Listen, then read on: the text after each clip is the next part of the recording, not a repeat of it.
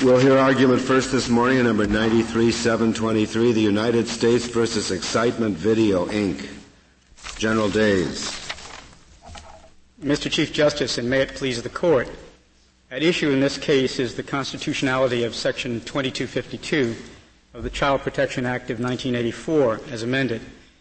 That section prohibits, prohibits knowingly transporting, shipping, receiving, or distributing in interstate or foreign commerce or mails any visual depiction if the producing of that depiction involves the use of a minor engaging in sexually explicit conduct and the visual depiction is of such conduct.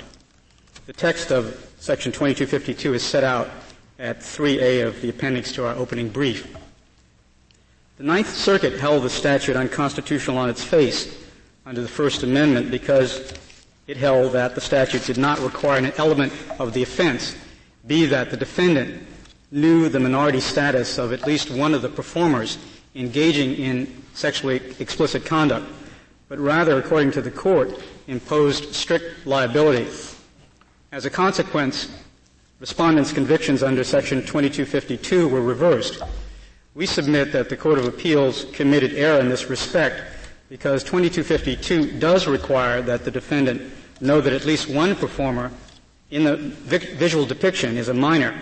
Consequently, we urge this court to reverse and remand the case for further proceedings consistent with that proper reading of the statute. General Days, the government, I would think, could also have argued that the Ninth Circuit was wrong because no such scienter requirement was required by the Constitution. Your Honor, uh, we're not here to argue whether there was in fact an unconstitutionality presented in this case, but merely that there was a constitutional problem. Uh, perhaps at another time one could discuss whether the statute would be constitutional without a scienter requirement, that is, as a strict liability statute, but that's not presented by this case. Why not? Well, because uh, federal courts are required, according to principles of interpretation, to try to avoid constitutional problems unless it would be clearly contrary to the intent of Congress. But what, what, if a majority of the court were to conclude that fairly reading the statute, there was no such scienter requirement? Well, if this court were to so decide, that would, that would conclude the matter. Why? We don't take our law by stipulation of the parties. We would be perfectly free to say that there is no constitutional requirement. Well, that's what I'm suggesting. If the court were to decide that, that certainly would resolve the matter. But our concern with the Ninth Circuit opinion is that it made no effort, uh, according to the dictates of this court's decisions, to try to avoid the constitutional problem. It's certainly, uh, as we understand it, not the duty of federal courts to try to seek out a constitutional problem and resolve it if it's not presented. And we think that particular problem in the way the Ninth Circuit handled this case and its failure to recognize that normally scienter is presumed to be part of a statute, even when there's no scienter requirement on the face of the statute. The Ninth Circuit's failure to use those two principles of construction namely avoiding constitutional interpretation, and two, reading this background assumption of the criminal law, namely scienter, into the statute, caused it to commit error. Well, Ms. Uh, General Days, the most natural reading of the statute uh, may be that which the Ninth Circuit adopted. The language is set off by commas, and it, it might be the most natural reading. Isn't that correct? Uh, perhaps so, uh, Justice O'Connor. Uh, there are many readings that have been offered in connection with this statute. Indeed, in this litigation, the Ninth Circuit held that knowingly went just to transporting and distributing and so forth and didn't reach visual because depictions. That's how it, it is set out. Well, visual depiction actually is before the if clause, the dependent clause, and yet the Ninth Circuit held that that wasn't encompassed. And then we have the uh, amicus, the linguists, who say that it goes down to include visual depiction, and apparently the respondents take that view. Uh, it seems to me that it is also possible, because it's not clear from the statute how far it knowingly travels down the paragraph, that it could include the entire provision. Uh, and besides, even if this. What do we normally do if we think the, the language is clear? Well, you, you go with the, the language as, as it's set out in the statute. But I think courts do that only when doing so would not present constitutional problems. And although a natural reading of the statute is one way that the courts can approach this issue, Uh, I think this court has held that in some cases, particularly in criminal cases, the most plausible reading of the statute is not the one that the court should adopt because of constitutional problems. Judge Kozinski, in the opinion below, thought that you couldn't read knowingly into it, but what the court should do is to import a recklessness requirement for the age. Yes, he did say that. What is your position on the Kozinski view? Our position is that it is not necessary for the court to do that for several reasons. One, knowingly is in the statute, so it suggests something about Congress's uh, regard for that level of scienter. And the model penal code suggests that where a level of scienter is stated in a statute, it's appropriate to read that level of scienter throughout the entire statute unless there's something clearly to the contrary that would suggest otherwise. We also think that knowingly is consistent with what Congress had in mind looking at the legislative history. If there's any lesson that one can draw from the legislative history, it is that Congress wanted scienter in the statute, that it was not thinking in terms of strict liability. Now, as I understand it, uh, General Days, uh, when the statute was in, enacted in 1978, it had the word obscene before visual depiction? That's correct. Uh, that that uh, particular uh, statute is set out at 3.1 of our brief. And at, at that point, uh, do you think that the uh, knowledge requirement applied to subsections A and B? Given the history of the of the statute, the legislative history, there are two possible readings at least. One is that knowingly continued to apply to the minority status of the performer. But there is another reading, since obscenity was added to the statute, Congress might have had in mind that the scienter attached to obscenity violations would suffice to uh, comply with any constitutional requirements. We're talking about this earlier version. This, was this an earlier version that was approved by the whole Congress? The earlier version? Yeah, that, that, that had obscene visual depiction? Oh, yes. That, that became the statute in, in 1978. Mm-hmm. Uh, it was a statute that did not have minority status as an element as such of the offense. What it had was minority status as a penalty enhancing provision. And it was not until 1984, after this court's decision in Ferber, that obscenity was dropped. And what happened then was that minority status became the element that distinguished between legal and illegal conduct. It became the boundary between legal conduct, namely the possession of non-obscene material on the one hand, which is protected by this court's decisions and by the First Amendment, and illegal material, uh, following Ferber, uh, which would be non-obscene pornographic material involving minors as performers. But, but it is odd that the deletion of of one word would imply the uh, the inclusion of two other unstated words. What are the two other? Inst- well, it would be knowingly as to A and knowingly as to B. Well, knowingly was in the statute all along. Knowingly never never dropped out. And the question is. Well, I mean, if you assume that with obscene you did not need knowingly for A and B. Well, that, that's certainly uh. It would ra- be rather odd to say that it that there's an implied extension by the deletion of the word obscene. Your Honor, certainly that is a difficulty with that particular reading, but not inconsistent with the legislative history. And the fact that knowingly was retained throughout this process, I think, is instructive because if one looks at a companion provision to 2252, namely 2251, which has to do with the production of child pornography, the history shows that Congress in 1978 dropped the term knowingly, uh, intending, based upon advice that it received from the Department of Justice, that that was not necessary because it would be a situation where appropriately a producer should be given the burden of determining whether the performer was in fact uh, a minor and would suffer the consequences General, if he or she failed in that regard.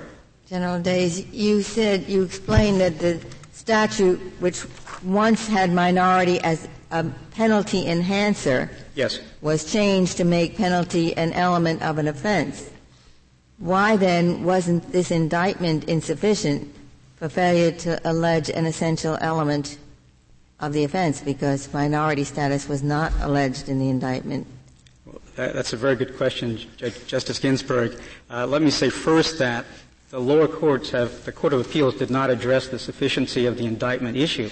But on that very point, uh, uh, Russell versus United States uh, seems to suggest, although uh, we are not reading it in, in this way, that uh, where a court imposes an element that was not on the face of the statute, then the indictment is insufficient if it does, does not have that element uh, set out in terms.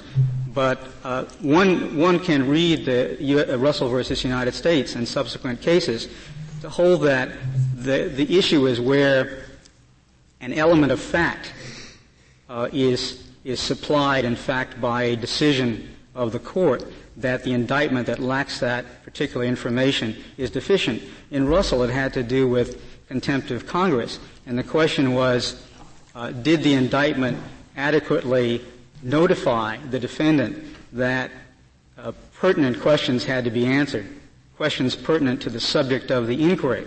And what this court said was, it is not sufficient in the indictment to simply follow the statute, the terms of the statute, track the statute, because the subject of the inquiry is not clear, and therefore the indictment has to provide the defendant with more notice. But we think here we have the term knowingly, and if the, this court determines that knowingly, in fact, reaches the uh, the minority status of the performer, I don't believe that uh, there would be a, a, problem with the indictment. But as I said initially, this is something that the Court of Appeals uh, perhaps is in the best position to sort out, and it, it was not presented to this court for determination. So your first answer is that knowingly travels down the indictment just as you urge it travels down the statute. That's correct. May I ask you, General Days, on, on, the basic argument that you're making that we should avoid the constitutional issue by construing the statute to include this knowing requirement, would you not make precisely the same argument if the word knowingly were not in the statute, given our decision last year in the Staples case, holding that even though the word knowingly wasn't in the, the, the gun statute, the court thought there was a presumption that the criminal must be proven to have known the facts that made his conduct illegal. That's correct, uh, Justice Stevens. Uh, not only in Staples, but this court in Posters and Things, in Liparota, in Bailey. Well, Liparota, the word knowingly was in the statute. It was, that's correct. Yeah. Uh, but the process that we are describing that you identified is one that this court has utilized in a number of cases, most recently in Staples. But so wouldn't we import a recklessness requirement according to the Osborne case rather than a knowingly requirement? If, if, the word weren't in the statute Yes, if the word were not in the statute, it would be easier to, to embrace a recklessness standard. Osborne uh, certainly recognized that. recklessness standard? I was Staples a recklessness standard?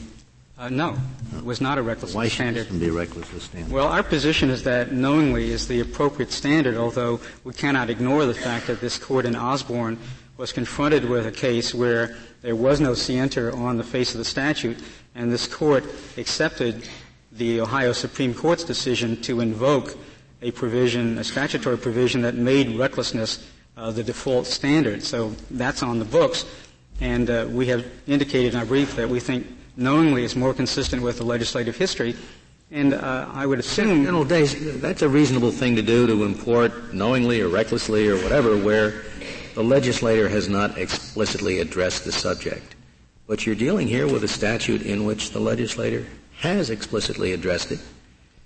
And I, uh, frankly, I don't know how it could have been made any clearer that the, that the portion of the statute coming after the word if is not subject to the knowingly. I, I've asked myself several times, you know, how would I have put it if I had wanted to make clear that the knowingly only goes to uh, uh, to uh, uh shipping and interstate commerce, uh, uh, any visual de- depiction?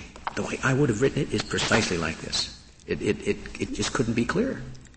Well, Justice Scalia, certainly one can read it that way, and perhaps it is clearer to you that way. But as I said earlier, uh, the clearest reading of a statute when constitutional issues are presented has not been the reading that this court has embraced. Well, we've also said that we will not distort a statute uh, uh, from its uh, its meaning in order to uphold its constitutionality. We're not in the business of writing new statutes.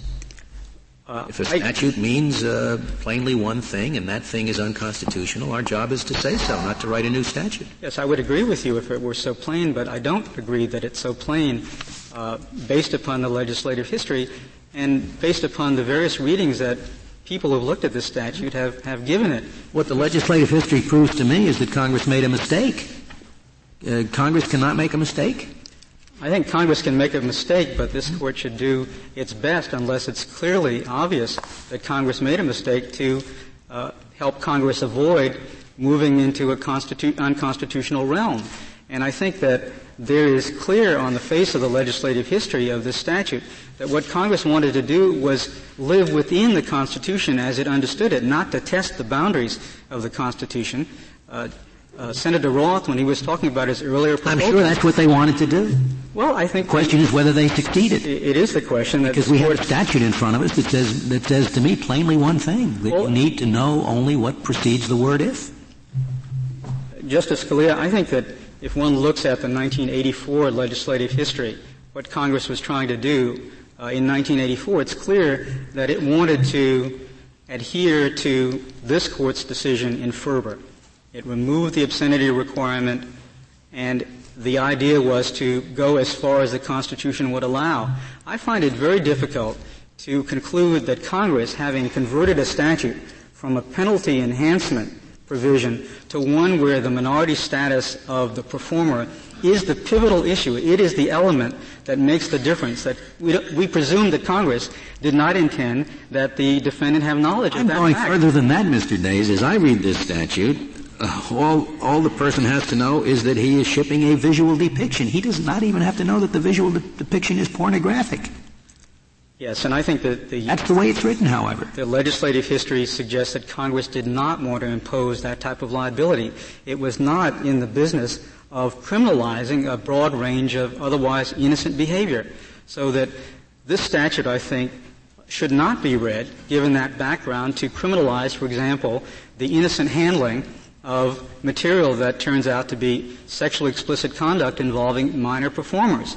And this court has stated innumerable times that it's not going to invite that type of const- constitutional problem. Don't you think it would be useful to, to, to, read it the way it's written? Uh, don't, don't you think it might be useful in causing Congress to be more careful, especially in criminal statutes, about what it says in the future?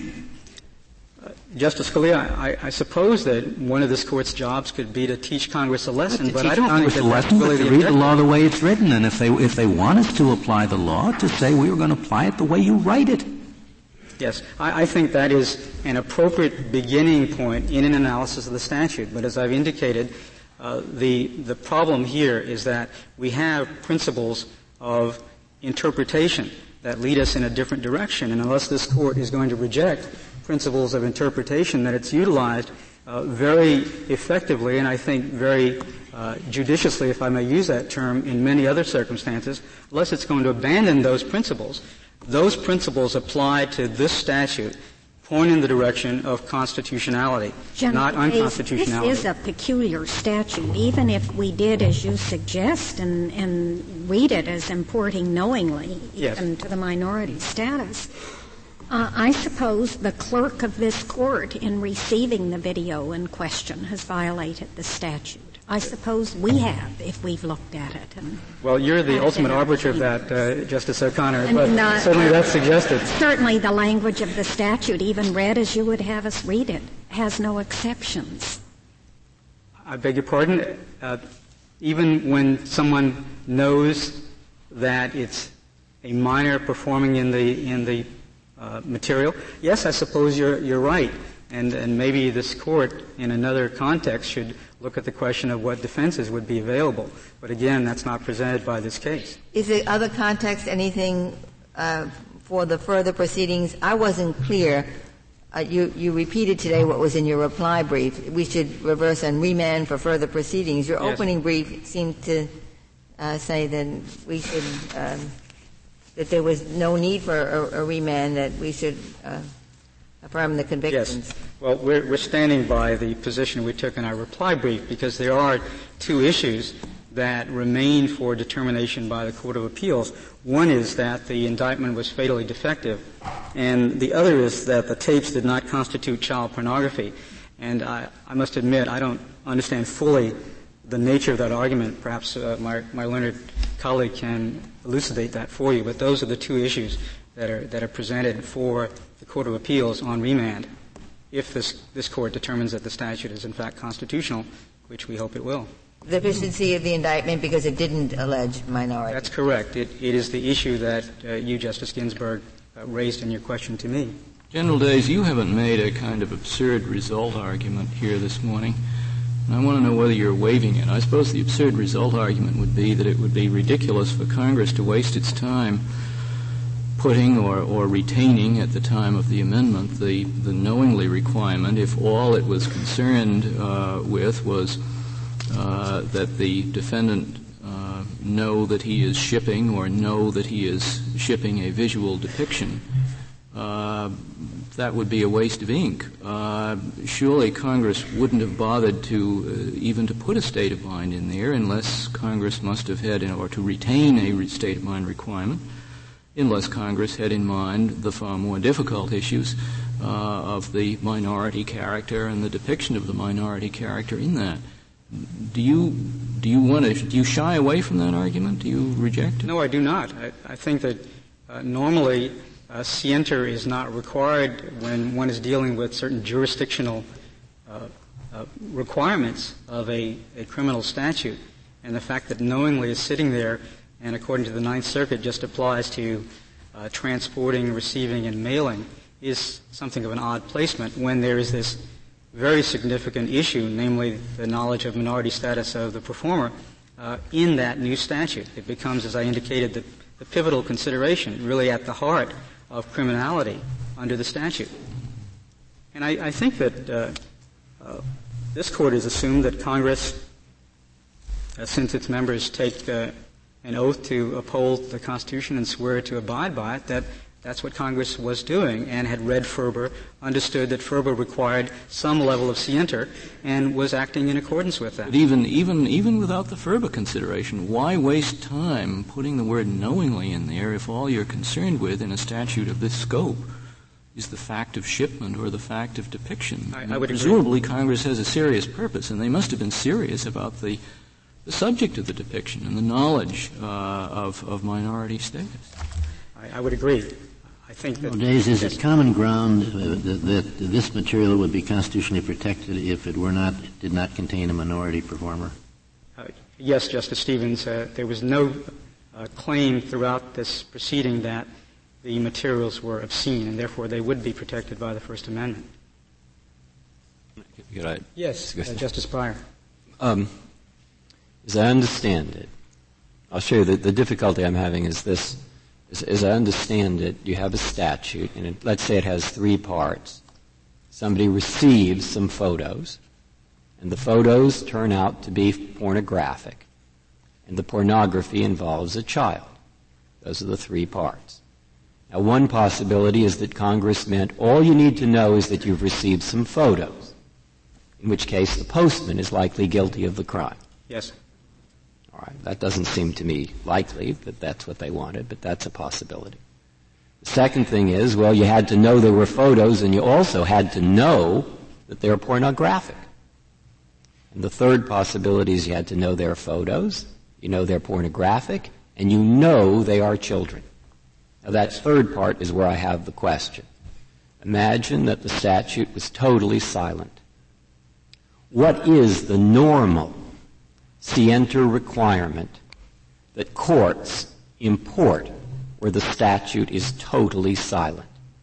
That is to say, there's a whole book here called the Criminal Code of the United States, which has hundreds, 800 and something approximately, different crimes. And only a few of those actually use words like knowingly or say what the scienter is. And what's the normal thing if you counted them up? I mean, my guess is it's knowingly. And it's unusual to import the word recklessly. But I'm not certain of that, and that's why I'm asking the question. Justice Breyer, I, I don't know the answer to that. Uh, uh, certainly, this court, in importing a scienter requirement in the cases that I'm aware of, has looked at knowingly as the standard and not something less than that. But it is the case that, at least under the model penal code, uh, recklessly is viewed as the default standard if there's not a mention of a scienter requirement in the statute. And why, why Judge Kozinski did what he did, I believe. What about the second possibility that uh, Justice Breyer mentioned, that the knowingly requirement extends only to knowledge that the material is pornographic? Why isn't well, that a possibility that, uh, that, that you propose to us? That that is an approach that was taken by uh, the lower courts, and I think it was drawn from this court's decision in obscenity cases, where, as in Hamling or, or Smith, if you knew uh, the nature and character of the materials, the fact that you didn't know that they were obscene and you were told after you were indicted uh, that they were obscene would not be a defense. But it seems to me that that standard cannot be appropriate in the context of child pornography. One cannot know the nature and character of the materials unless one knows that they contain minor performers. One can know that it's pornography. Can't we? Uh, can't we uh, assume that pornography is entitled to a lesser degree of First Amendment protection, just as some other kinds of speech are, such as uh, commercial speech? And say that Congress, in effect, adopted an absolute rule. When you know you're dealing with pornography, you take your chances as to whether the actors in this pornographic material are minors. Isn't that a reasonable uh, explanation of Congress's intent? Uh, it is a way of, of reading it, and we've set out in our brief when we discuss the recklessness standard. In days would it not encounter precisely the same textual difficulty that the statute, the other reading? Well, it does, Justice Stevens. I was just going to point out that when we talk about recklessly, recklessly we included uh, the fact that there had to be some knowledge of the nature and character of the material and then reckless disregard for that particular awareness. So it's a why that's any any more easy to reconcile with the text than uh, than than the other. Well, we're we're not denying that that's yeah. a possibility, but continue to view knowingly as the appropriate way to work within the statute because of legislative history, because of the approach that this court has taken in other circumstances where knowingly was not even on the face of the statute. Well, General Days, I thought we had already agreed that it doesn't require obscenity or pornography, but just a visual depiction of sexually explicit conduct. That's correct. All right. But isn't that a synonym for pornography in the way you've been arguing the case? Yes. If there are no further questions, I'd like to reserve the balance for rebuttal. Very well, General Days. Uh, Mr. Fleischman?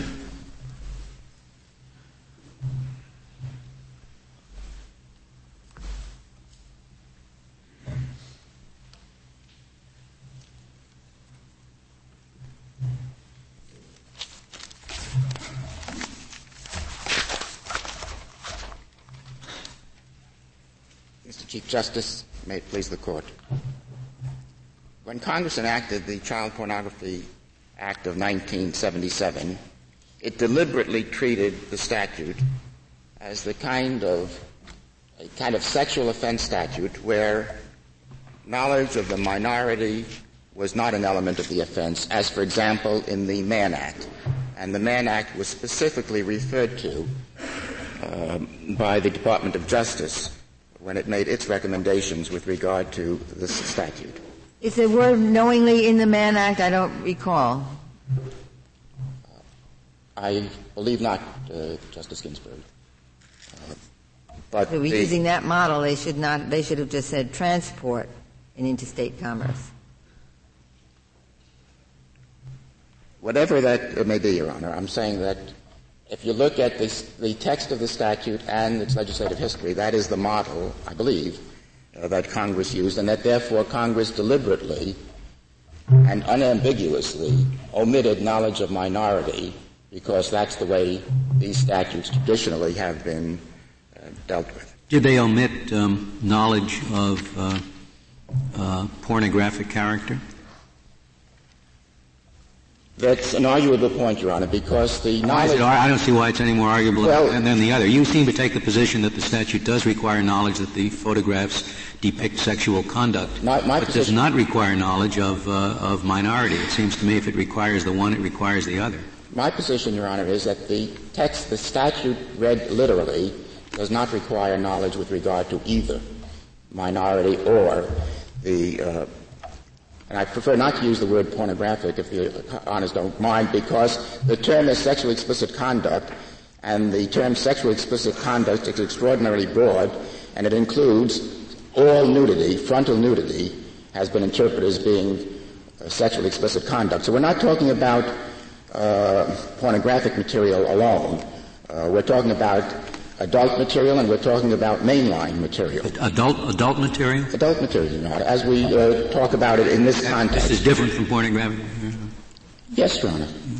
In, in many respects. In any event. I'll call it Fleishman, may, may, I just in, interrupt you at this point? If that's all Congress had in mind as an object of knowingly, what was the policy behind it? Uh, if, if, for example, a, a very high proportion uh, of, of visual depictions, is that it? Uh, you know, visual depictions uh, which are shipped or transported um, did in fact depict the kind of material that Congress wants to penalize here. I could understand why Congress would say we will make the knowing element only go to the shipment of a visual depiction because that's going to pick up the risky stuff. But that's not the case. Most visual depictions uh, shipped and, and uh, in, in, interstate commerce, I presume, are, are, not of this kind of material. So why did Congress bother to put in a knowing requirement, uh, the object of which uh, is is basically innocent conduct? Well, if, to answer uh, Justice Scalia's question a little further, because one answer that I've given is that the text itself uh, does not require knowingly with regard to either minority or the nature and character of the material.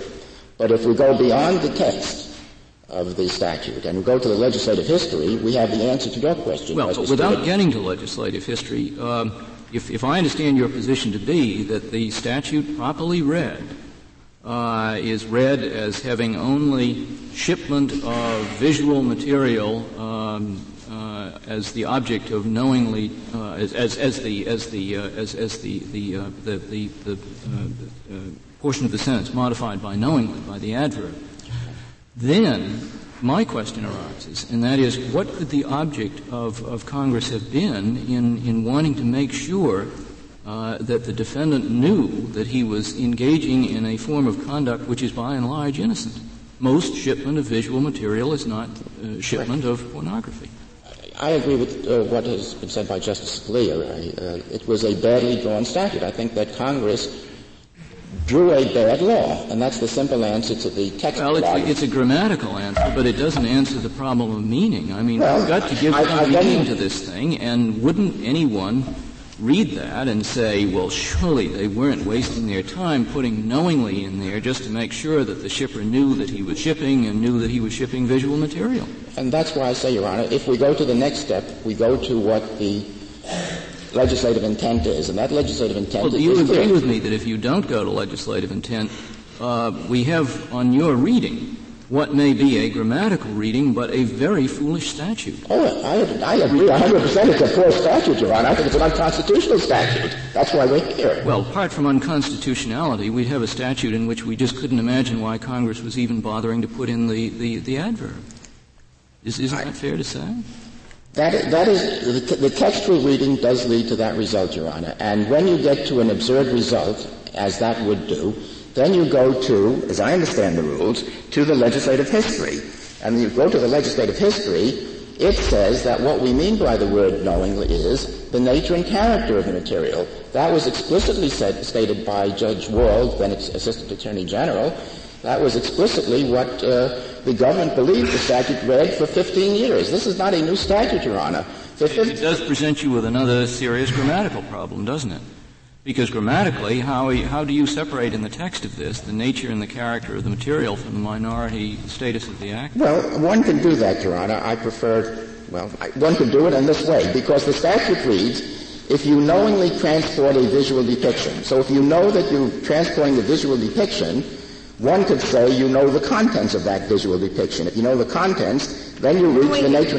You could tra- you could have an illustrated Bible for visual depiction. I, I, Your Honor, the question that I'm trying to answer is photographs at the drugstore in an envelope. You don't know what they look necessarily know what there's on the photographs. Mr. Fleishman, your, your answer to Justice Souter, it seems to me, should be that uh, yes, it, it does make a hash of the text to import only one of the two, only only uh, only uh, B rather than A as well. Uh, but we've agreed to make a hash of the text once we once we apply the knowingly to anything that comes after the after the if. So if we're making a hash of the text, let's uh, let's make a reasonable hash of it and uh, come up with a statute that we like better. Well, I'm not sure that a reasonable hash is the one that that, that uh, Mr. Fleishman wants to argue for, because a reasonable hash surely is not going to leave the statute uh, as, as being construed to mean that Congress was only concerned with knowing the fact of shipment and knowing the fact of visual depiction. I mean, I, I think you have agreed to that. My position is very clear, Your it. The text of it is an absolutely unconstitutional statute without more. I understand that when you have a, a, a statute where the text is unconstitutional, that sometimes the court looks to legislative history. Sometimes it does not. I'm saying once you agree that the text is bad and you want to go to the legislative history, the legislative history will permit you to come to the conclusion that there is knowledge with regard to the nature and character of the Why would you in a criminal statute? If, if it's unconstitutional on its face, why would you look to save it by running to the legislative history when that wouldn't your Honor, I have no wish to save the statute. I'm here to say it's unconstitutional. All I'm saying is that if you want to go to makes the best case for the statute. I'm trying to make the best case for a statute that is unconstitutional. And I think the best case is not good enough. We've also not, not simply gone to legislative history, perhaps we've gone to that less, Instead, there is an implied uh, mens rea requirement, you know, recklessly, knowingly, even where it's not written in the statute. Uh, we did that last year. Sure, we did it last year. But the rule that came out of the, the Staples case is that only done when uh, Congress has not manifested a contrary intent. In this case, Congress has manifested a contrary intent both in the text of the statute and in the legislative history. We also did it in that Nevada uh, cash reporting case. We read knowingly to mean something that certainly wasn't necessarily uh, present in the statute. Well, that was read to, to include a specific intent requirement, Your Honor. Uh, of course, the court does do interpret statutes. But the one central rule is that the court will never interpret a statute contrary to the congressional will.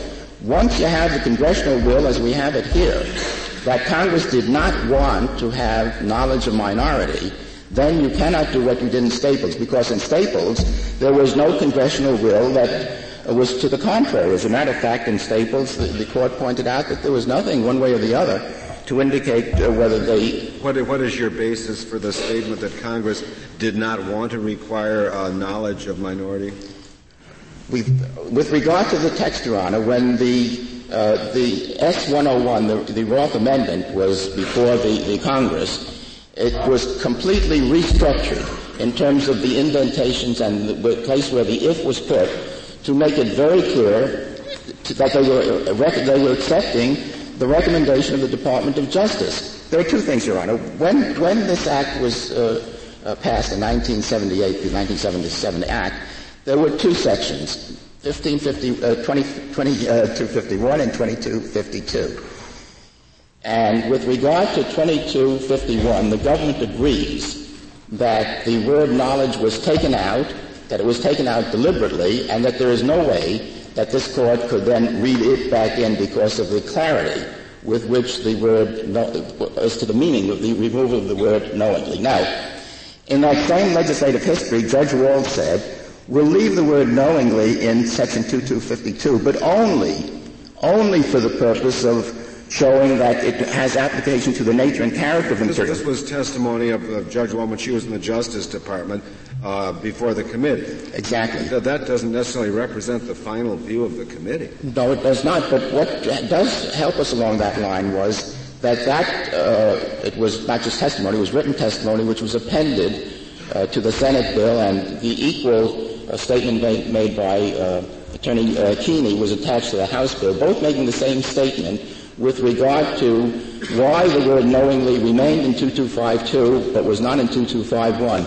And the reason given, and the only reason for that was so that it would reach the knowing the nature and character of the material, but at the same time, the uh, statement said, but it does not require the government to prove that the person, that the uh, defendant knew uh, that the material uh, applied to a minor engaging in sexually explicit conduct. Mr. Fleishman, could you tell me why, assuming we accept your interpretation of it, uh, that it does require knowledge of a visual depiction, or one of your interpretations, but does not require knowledge of, uh, of minority, why that would be unconstitutional? Why would it be unconstitutional to say, look, if you want to uh, uh, transmit sexually explicit materials in the mail, to send or receive them something short of obscenity, but, but sexually explicit or adult, if you like, uh, you do it at your own risk. You're welcome to do it, but if, if they're minors, uh, it's going to be a criminal offense. Because Why is that unconstitutional? Well, as the general stated, that the single fact that transfers constitutionally protected, protected material from criminal activity is the age of the uh, person depicted. And therefore, what you would have is a very substantial infringement upon constitutionally protected you material. That's true of the Mann Act. I'm sorry? I say the same is true of the Mann Act and with all the statutory rape cases. Of course, that's true, Your Honor, but that does not involve any First Amendment problems because here what we're talking about are books, all forms of media, and most of them. You said the right to procreate is, is covered by the Constitution, haven't we? I'm not sure that uh, the analogy is one that is as powerful as it might uh, be, Your Honor. But with all um, due respect, uh, uh, what, what, we have here is uh, a, a, a statute that impinges on all forms of media. We're not talking about and I know in, in, the, in the minds of some people this is just sort of pornographic material, but this is what we're talking about. It involves movies, it involves art books, it involves all forms of, of, of mainline, mainline material.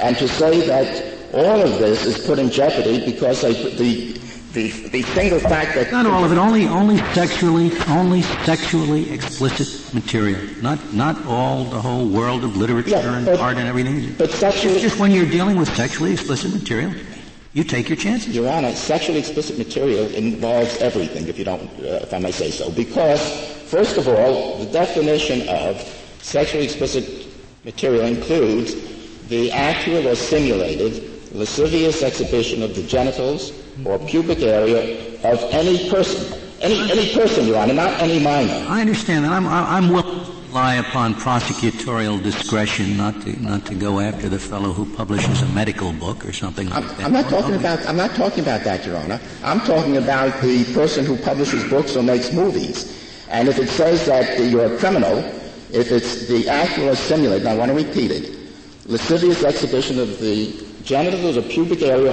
of any person, not of any minor. That is to say, of an lascivious, lascivious exhibition, right? Of any person, yes. And when we get to... So it wouldn't cover a medical book at all. It has to be a lascivious exhibition. Oh, I'm not sure of that at all, Your Honor, because the cases that I have read show, have shown that virtually any depiction of a nude, frontal nudity is considered lascivious by the juries and courts.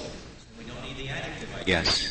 Well, I'm just saying that the term lascivious is so broad that we are talking about everything when we. It's broad at all. I think it, it, it, it separates that exhibition of a, na- of, a, of a naked or depiction of a naked person from a lascivious exhibition of a nation, naked. Whatever There's no no difference. You, what, whatever lascivious may be, Your Honor, and I think that the problems that the court had with regard to obscenity uh, bespeaks that this uh, is a problem that uh, is is uh, not easily disposed of. But the truth of the matter is, Your Honor. I don't like obscenity law then, but that's a, that's a separate problem. But given that there is such a thing as, as lascivious. But there isn't. But there isn't. There is not. There is not. Our case law says that. We've made a distinction between pornography and, and other First Amendment protected speech. Your Honor. You're saying that distinction is invalid. No, Your Honor, the distinction that has been made, and I don't want to get uh, on too fine a point, but the court has moved from obscenity to lewdness, and then we are now over into lasciviousness, which is something different than lewdness. Uh, Your Honor will recall that when the statute was passed originally in 1977, uh, the statute uh, applied to lewd exhibition. Uh, and then somebody thought, well, that didn't reach enough. Let's just make it lascivious because then we're going to get some more material too. There is, there is no case by this court that I know of which gives a meaning to the word lascivious. And the court has worked for some 20 years and more trying to give some meaning to the word obscenity. So it is not, it is not fair uh, to suggest that uh, just because the word lascivious is in there, that protects uh, the art books, it protects the medical books, it protects the movies. Where? This statute says sexually explicit conduct. I'm sorry, Your Honor? This particular statute says sexually explicit conduct, right? That's what the statute says, yes, sir. But if Your Honor looks, sec- uh, looks at section 2256 uh, 2e, uh, it tells you what sexually explicit conduct is. And one of the things that it tells you is that it is what I've just uh, read to uh, Justice Scalia. It also says that uh, sexually explicit conduct is actual or simulated uh, masochistic or sadistic abuse without any further elaboration. And it should be noted that prior... Imagine that. Imagine that, yes. I, I, dare say that uh, every one of the detective books, the magazines uh, uh, that's on the newsstands, would fit this masochistic or sadistic abuse. It does not say abuse for sexual purposes even, as the statute originally did when it was enacted in 1977. And that was specifically taken out in the 1984 amendment. So that what we, what we have then is a statute, if we take out the knowledge of minority, is a statute that endangers all of us. I think what Justice uh, O'Connor said is true. You're all child pornographers. I mean, I don't want to say it quite that way, but you have received, you have received this material, and if you didn't know, and actually, if you do know, perhaps uh, uh, you're caught in the web. This is a very broad, a very dangerous statute there is a long-standing exception for law enforcement officers from all sorts of criminal statutes, criminal trespass and so forth. It doesn't make an explicit exception for a law enforcement officer with a warrant, but it's understood that that's an exception. I don't really think that Justice O'Connor and I have to worry a whole lot about uh, about this statute. I'll, be glad to defend, Your Honor. And I don't think we have to abandon all notion of of of, uh, uh, of pornography in, in order to save ourselves. In any event, uh, to come back to the uh, to the statutory construction, there is another line uh, that I think the court should consider in terms of why the appropriate uh, resolution of this case is to declare the statute unconstitutional on its face, because there are remaining constitutional problems uh, that would be in the statute, and I have already touched uh, on on two of them, and that is you will have to face the, the the fact that Section 2256 2E is plainly unconstitutional on its face because it uses, if for no other reason, but for the reason that it uses the, the, the word persons instead of minors. So you have it, if it's the actual or simulated lascivious exhibition of the pubic area, the genitals or pubic area of any person, I assume we can all agree that that statute as written is unconstitutional. Yes, but that only goes to what's sexually explicit conduct, and another part of the statute makes it clear that sexually explicit con- visual depictions of sexually explicit conduct are not forbidden unless a minor is one of the persons depicted. But the statute then should have said any uh, depiction of a minor. It does say it in the, it in the visual. well, but if Your Honor looks at the 2256 2e. Well, yes, I know, but that's only a definition of what what uh, well, of what the um, sexually explicit conduct. Surely, but then the definition is too broad, I, am suggesting, and vague. It doesn't prohibit all visual de- depictions of spe- sexually explicit conduct. And just before it defines minor. Yeah. We don't erase the de- definition of minor when we get to the second definition. Well, let's agree that Congress made a mistake there. That's all. They should have used the word minors. Make a mistake. So far, at least I think there's several of my colleagues, feel that way.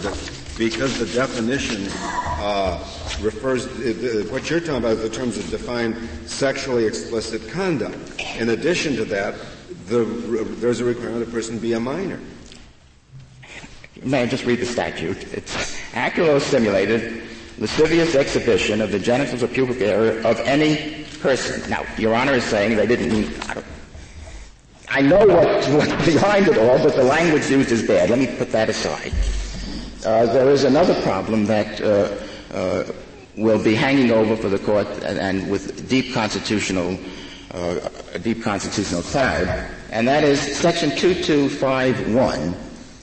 It, everybody agrees, deliberately, unambiguously omitted the word knowledge so that it does not apply to uh, the minority of the person. Well, it does in, in, in subsections A and B, but it doesn't admit it from subsection C. In other words, it, it, it omits the requirement of knowledge uh, for the, the, the, offense of employing the minor, and it omits the requirement of knowledge on, on the part of a parent or guardian allowing the minor to be used. Right, Your Honor. But it doesn't omit the, the, the, knowledge requirement in the in the advertising section. I'm talking about section A for the moment, Your Honor.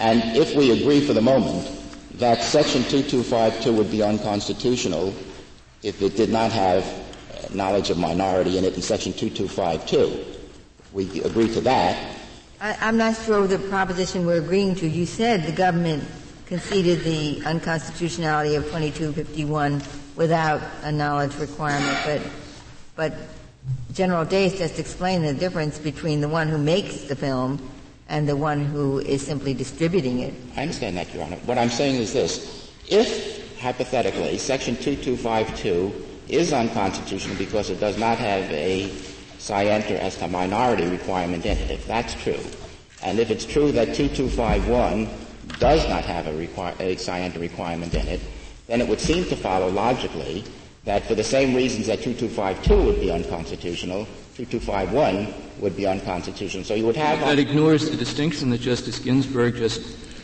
uh, mentioned, attributing it to the Solicitor General. The, the, the the subsections of 5.1, which omit the minority requirement, are, are kind of action subsections, employing minors, allowing minors to be used, uh, as, as distinct uh, from, from knowledge of the content of written material.